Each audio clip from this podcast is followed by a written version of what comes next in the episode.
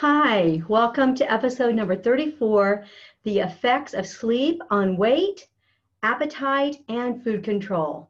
I'm Donna Reish with episode number 34 of Think, Feel, Eat. So sorry for those of you who are trying to join me live in the free Facebook group. It was not recording over there, Zoom was not uh, channeling over to there. So I am going to have to do this just in Zoom and then share it over there. Um, I'm sorry for those of you who are planning to be with me live tonight. Um, and I've tried everything. So this is where we're at now. So anyway, welcome. I am uh, in the middle of, actually not in the middle, I'm in the first full week of um, Think, Feel, of Drop 8 Pounds by Christmas. So we are doing a challenge. It is a free challenge and it is 12 weeks long. It started a few days ago, so you can join anytime. Actually, I mean, if you join by Thanksgiving, you'd still get benefit out of all the training and things. But the sooner you join, the sooner you will be heading towards that goal of dropping eight pounds by Christmas. So we have 12 weeks. We have two facets. We have a Facebook group. Um, where I'm in live teaching, posting things, encouraging, answering questions. Going to be doing some live um, weight loss coaching in there. And then also the other arm of it is the email um, notifications every Sunday. You're going to get a Sunday digest. Uh, you just got the first one if you already signed up. Sunday digest week one. And it has like the videos and different things um, that were in the Facebook group. So some people who aren't on Facebook can even get that. The best benefit, the best bang for your time is going to be to join the Facebook group and the email um, and the sign up information is here. It's donnareish.com forward slash eight pounds by Christmas with the numeral eight, eight pounds by Christmas. Um, that's going to be your best bet because you're going to get everything from both uh, ways. And um, that will just be really helpful to you, regardless of whether you want to like watch it, you know, on your computer via email or you want to catch some things live in the Facebook group. That will help cover both areas. So you'll get the most out of it and both things are free. All right, so we're going to drop uh, eight pounds by Christmas. I also wanted to tell you that this was going to be a sleep and a stress episode. And true to my nature of outlining, when I began outlining, it got OC, that is our family's word for out of control. So it got out of control, um, too long. So this one is going to be effects of sleep on weight, appetite, and food control. And next week, episode 35 will be effects of stress on weight, appetite, and food control. All right. So those of you in the eight pound group who are working on your first four, your sleep, your water, your writing your food down ahead of time, and your timing your eating and start time and stop time, um, this will really speak to you concerning sleep. I've been preaching it since I started the group last week tell, telling you that sleep is way more important than we think. It's not just how we feel the next morning. It's not just how tired we are. It's not just how sleepy we are. It has a few, huge effect on our weight, appetite, and food control. So let's dig in. So the general sleep details that I want to tell you about, and I had way, way, way more information, just like I always do, but I have covered some of this already in my other broadcast, which is called Weight Loss Lifestyle used to be called Donna's Intermittent Fasting um, group, Donna's Intermittent Fasting podcast. Now, with, for the last year or so, it's been called Weight Loss Lifestyle. And those are in the handout as well. So if you go to donnareish.com forward slash think, feel, eat, you'll see all the episodes. This episode 34 will be there next week with the outline, with all the links, with all the stuff right there for you. But weight loss lifestyle numbers 40, 41 and 42 delve into everything here plus tons more. So um, if you really want to know like how to improve your sleep hygiene, there's one episode on that. If you want to know more about the hormonal effects, because I didn't really have time in this episode to go into human growth hormone, insulin, cortisol, melatonin, leptin, ghrelin, all to the extent that I did in those weight loss lifestyles 40, 41, and 42. All right, so we need seven to nine hours of sleep a night. Now, gone are the days where we say, um, you know, man, I only got four hours sleep last night. I only got three and a half. And we're trying to, you know, one up each other and and talk about how, you know, it's been weeks since I slept longer than five hours. And and gone are those days because it's no longer cool, it's no longer hip, it's no longer desirable because we know too much now. We know too much to place an emphasis or a positive spin on not sleeping. According to the Centers for Disease Control and Prevention, even though we know now what we know about sleep and what I'm going to be presenting today in Think Feel Eat 34, even though we know it, 35% of people are still sleep deprived. And 29% of adult Americans get six hours or fewer per night. So you're going to see as we go through here, you don't want to be one of those. You do not want to be that statistic that sleeps um, under six hours per night. Uh, on the flip side, you, you notice I started out with seven to nine hours as the like ideal what we want. On the flip side of that, over nine hours for people over the age of 18 often results in depression or can be a sign of existing depression.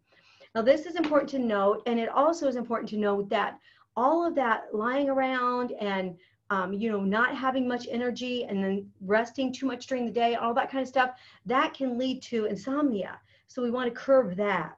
So what causes us to go to sleep, right? What causes us to go to sleep? What causes us not to go to sleep? So we have these sleep inducing signals that accumulate in the brain and again i'm more more circadian rhythms and everything in those three episodes of weight loss lifestyle but we have these sleep inducing signals that accumulate in the brain the longer we are awake which is why you know if you sleep till noon then you can't fall asleep that night until two three four in the morning because you haven't given your brain enough hours to accumulate these sleep inducing signals right? Because your brain knows you just got up right? You can't can't fool your brain um, when it comes to sleep and so uh, it accumulates the brain in the brain. The longer we are awake, the harder we work, and the more we exert ourselves. And that's why when you you know are married to a man who you know works on the works construction or works on city crews or something like that, they can fall asleep anywhere, right? Because they've exerted themselves so much that the uh, sleep inducing signals are very strong in them, right? They're like, yeah, I'm done. I'm tired, right?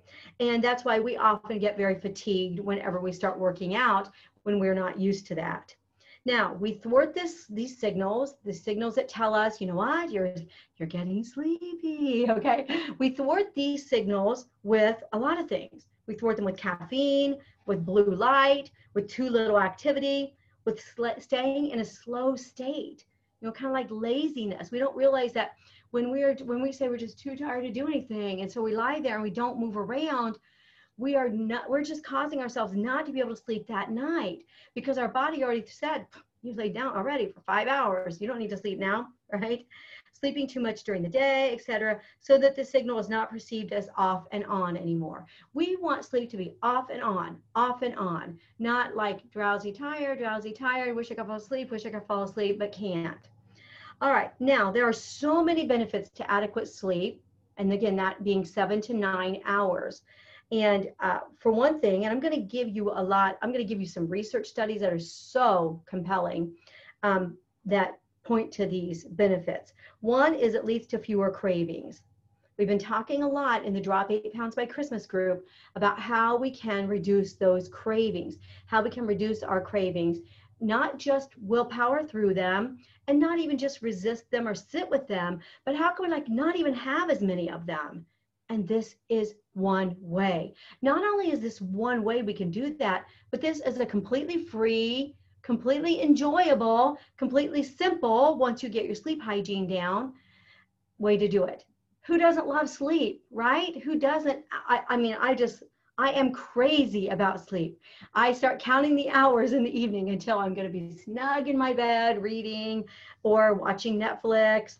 Um, I just cannot wait to uh, to rest at night, right? And that's the way it should be. But it's not that way if we are too inactive during the day. So it leads to fewer cravings. Free, free way to get fewer cravings. It provides a boost in metabolism. How interesting is that? Especially those of us who are over 45, we're always looking for a way. How can I boost my metabolism? How can I increase my metabolism? What can I do so that I burn more calories, so that I can eat more? I can't eat very much. What can I do to burn more calories? At my weight, I can't eat as much as I want to eat. And we often think that or say that. And here we have, again, a free, fun, enjoyable, easy way to boost our metabolism. It gives us better insulin sensitivity. So if you are one of those people who borderlines on um, diabetes, like prediabetes or metabolism um, or metabolism disruption, that type of thing, uh, sleep is going to help with that. It leads to more regulating of hunger hormones. Uh, you're going to see when we go through some of these studies that when we sleep, we our ghrelin is heard better. So it's like you know it, we we are able to calm it down. I mean, and then our leptin is heard better. It helps us have better workouts, right? I just met my daughter for a workout and I said, man, about once or twice a month I have insomnia. And I was like, oh, it was last night, Kara. I'm going to be a mess working out, you know, because I knew that my workout was not going to be nearly as good as it would have been if I had slept well last night. And then, as we'll find out next week with episode 35 about the stress hormone cortisol, we um, have less stress hormone. Okay, seriously, how can we hear these benefits and not just want to go get comfortable and go to sleep? You know, again, it feels good, it feels right, it's comfortable, it's free. We're not denying ourselves anything, you know, like food or whatever. We are just enjoying sleep and it has all of these benefits. Fewer cravings a boosted metabolism better insulin sensitivity better regulating of the hunger hormones uh, better workouts and way less stress right? How many of us are grouchy like with our kids the next day after we didn't sleep enough? You know we know it's inevitable right? We know how it's going to feel. We know how it's going to turn out. All right. Now then the detriments. And this is what i really want us to take to heart. I want us to take to heart that when we are not sleeping well, we are affecting those positive things that I just named negatively. We are causing ourselves not to get those benefits and even actually to get detriments or downfalls. So, one is um, that studies show that sleeping under six hours results in lower leptin. If you remember, leptin is a satiety hormone. So that tells us we're full, we've had enough. Okay, under six hours, we have lower leptin levels. So our body will not tell us that we've had enough to eat. It results in higher ghrelin levels. So again, the growling, growling gremlins, right? Those hungry hormones that are uh, growling and telling us that we need more food, we need more food, even when our stomach might be full and we don't need more and a distinct trigger in the brain requiring more food. Now, I didn't get all the details of this, but there's something that when we sleep under six hours, the brain triggers you need more food, you need more food, you need more food. What in the world, right? Does that just make you want to get your seven and a half hours no matter what? All right, one study showed that just sleeping one to two hours less per night can uh, caused in this study a 24 to 30% increase in hunger. So if you're ever wondering, man, I'm so hungry today, what in the world is going on? Look at your sleep last night. 24 to 30% increase in hunger for um, one to two hours less of sleep than what your body needs. Another study showed that people who regularly sleep fewer than seven hours have 26% more hunger than people who sleep closer to eight. Okay, sleep away, guys, sleep away. Get to sleep early, even if it takes melatonin, even if you have to train yourself, you know, a little bit at a time. Like I'm going to get up 15 minutes earlier, no matter how I feel tomorrow, and I'm going to go to sleep 15 minutes earlier tomorrow night. Then I'm going to do that for a couple days. Then a couple days later, I'm going to do, you know, another 15 minutes or half an hour, whatever. Just cut the caffeine earlier in the day, cut the blue lights, do whatever it takes to get your sleep because research and the thing about you know how I talk about research and I have a whole episode in weight loss lifestyle. Um, I don't have my table of contents right here beside me. Can't remember what number that was. It seems like it was in the 50s, but um, I have a whole episode about um, about uh, research and about um, like uh, how to interpret really research and then also how we believe you know like different um, different uh, di- we, we, we believe different things because of the, the bandwagon approach or you know the bandwagon method or the um, you know something's blown out of proportion or research used incorrectly or all that. So that that is really interesting about research. And i most of you know from listening to me for a while that i was a debate teacher and coach um, along with my husband. And um, the thing about so so i agree people use research for whatever they want to use it for right? We know that logical fallacies that's what that episode was called logical fallacies. Um, people use it for whatever they want to use it for but the sleep research it's like there's nobody vying or fighting for one side or the other on the sleep research I mean, maybe a mattress company. All right. I mean, you know how the research about low carb versus low fat, and they're like butting it out head to head, and and you know this research shows this, and this research shows that, and if you believe in low carb, you cite all of this research and you discount all of this research, and if you believe in low fat, you believe all of this research and you discount all of the other. There is nothing like that in sleep research. Sleep research across the board says this is what we find. There's not special interest groups trying to get us to change our minds. There are not padded research studies. They're not like research studies of three people over four days. You know, it's just not any funky research. It's like lots of research, very robust across the board, showing that we have more hunger to the tune of 24 to 30%, 26%. I mean, really significant amounts, right? You probably heard me say that research also shows that we all need to weigh at least 30% less. I mean, most of us need to weigh 30% less. Now, some of us are closer to our goal, so maybe we don't need to weigh 30% less. But America across the board needs to weigh 30% less than we do as a nation. And we need 30% less food than we have right now. Sleep. Sleep would solve that problem. Or I should say, sleep compounds that problem, right? Because we are eating 30% more than we need to just from lack of sleep many times if we follow our hunger cues with that. Okay, next is a decrease in fat loss. So hunger is one thing, right? We know the difference between hunger and craving, and we know the difference between satiation and satisfaction. I taught about that too. But next is decreased fat loss. So a study on obese women at the same caloric intake had great fat loss until they divided the groups in two, and the second half reduced their sleep. The sleep deprived group had half the fat loss from that point on from the other group with no changes in energy or expenditure at all, with energy expenditure or caloric changes. Now, we've heard it forever that your weight loss is based on what you take in but our bodies have to function at their full capacity in order to burn body fat. So these obese women were at the same, they were both groups were at the same caloric intake. That's a really important component. Um, I'm pretty sure that this was an in-house um, study. It wasn't like self-reported. That's really important too. You've heard me talk about that. Um, but they, the one group when they divided them in two, they kept everything the same. And the one group that had the right amount of sleep kept losing. The other group stopped losing. The body simply will not do what it's made to do if we are sleep deprived.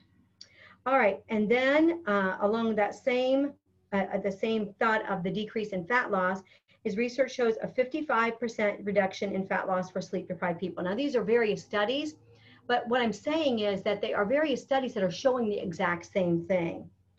Um, so yes, it is, it, it's just unbelievable. It's, it's truly just, when, when something as simple and as enjoyable as sleep, I'm just like, why would we not do that? All right. Okay, so then I want to talk a little bit about the brain studies. I'm going to have more material, of course, than I have time for. Um, but there was, uh, it was a New York Obesity Research Center. Again, whenever they have any kind of in-house studies. That's always better than self reporting, Columbia University. And it was five consecutive nights, nine hours in bed for half, four hours in bed for the other half. So nine hours versus four hours. They both slept in a lab, again, not self reporting, right? And they were monitored with, uh, I forgot to ask Siri how to say this, uh, polysomnography. Polysomnography. Polysomnography. You know I love my multisyllabic words, and that is a good one. Polysomnography. Anyway, those are electrodes and wires that monitor brain waves and other sleep indicators. It was a crossover design. Okay, this is another good thing, right? And you can find more about uh, the correct research and things like that from um, Hungry Brain, that book, or from uh, Dr. Stephan Guyenet's um, website as well. Um, but it was a crossover design, which meant that both groups did both sides. So some of them did nine, some of them did four, and then they flip flopped.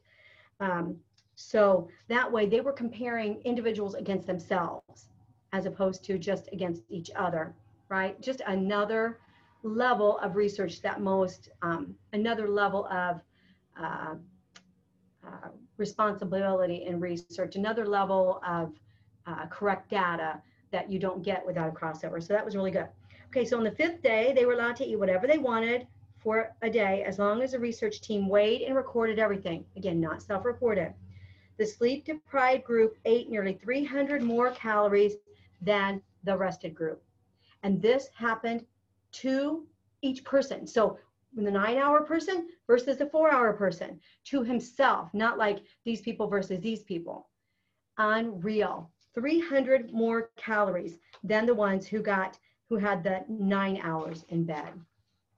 And the study concluded that sleep restriction, quote unquote, sleep restriction increases food intake. It is as simple as that.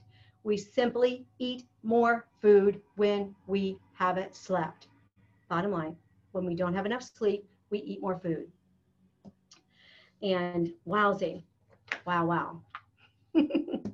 All right, so we have then our, our, um, our, sorry, let me go back here.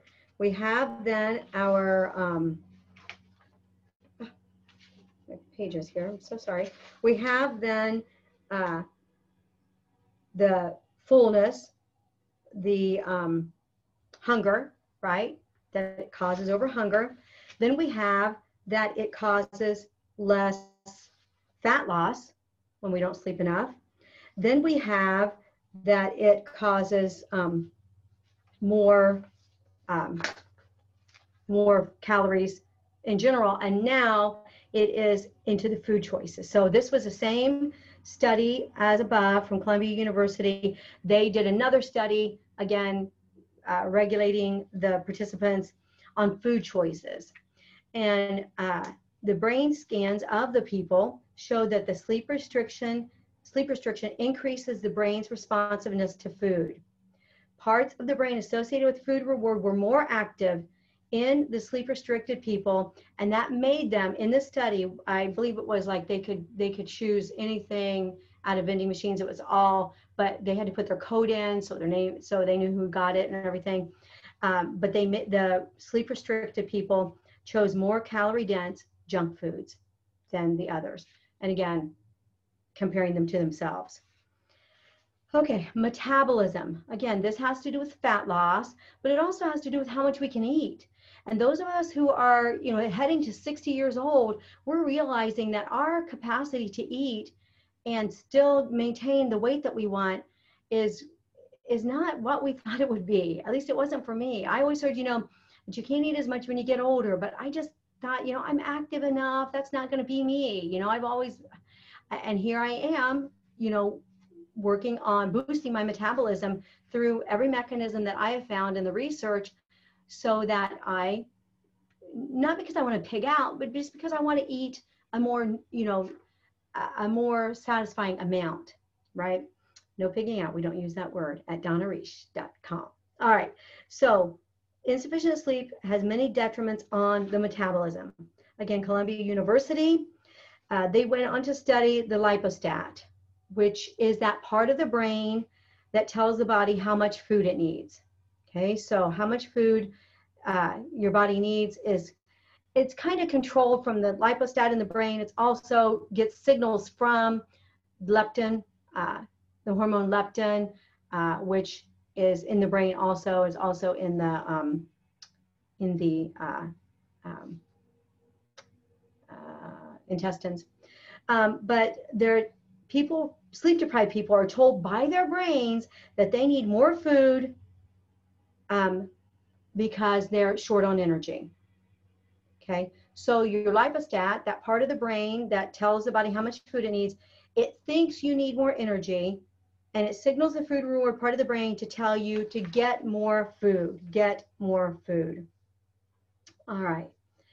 And then impulse control. And again, this is kind of with our food choices again, but when we're talking about urges and we're talking about cravings and we're talking about, you know, just these like um, impulses that come to us that we can't seem to, to counteract, that we can't seem to overcome. Um, another way we can do it is through sleep. So researchers have found that economically, people who are sleep deprived have something called optimism bias.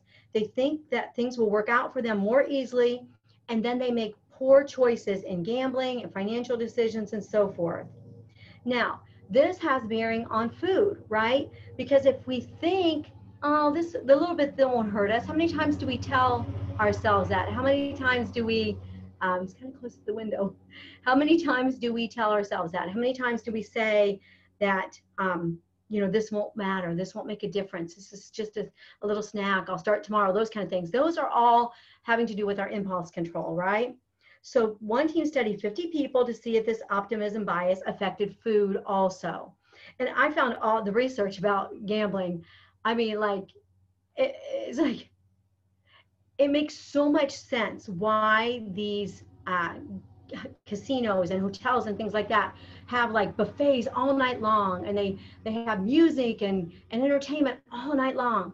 Because if they can keep people up and get them with lack of sleep they will have less impulse control and they will gamble more. What in the world? It's like they're setting you up to gamble more and to have no control. Isn't that interesting? But anyway it did. They had them sleep different amounts and then they observed their snack habits again it was very controlled at a center okay you know, self-reporting, you know, that's just really not as good as what they're doing in these studies here. Um, so the sleepier people munched on more calories and were more likely to eat food that they rated as delicious and unhealthy. So they they controlled it. They they had to pick it. I, I'm pretty sure that some of the studies were such that when they put in a code, they could get whatever they wanted. But their code was, their code let the researchers know who it was that was having it and uh, then they had to rate it. So they, the sleepier people, ate more calories, and they were more likely to eat food that they had rated as delicious and unhealthy. The researcher, the researcher concluded, quote, when you have inadequate sleep, you're probably less likely to live in accordance with your own health goals. You're less likely to go to bed on time, you're less likely to go to the gym, and you're less likely to have your eating behaviors align with your long term health goals. Um,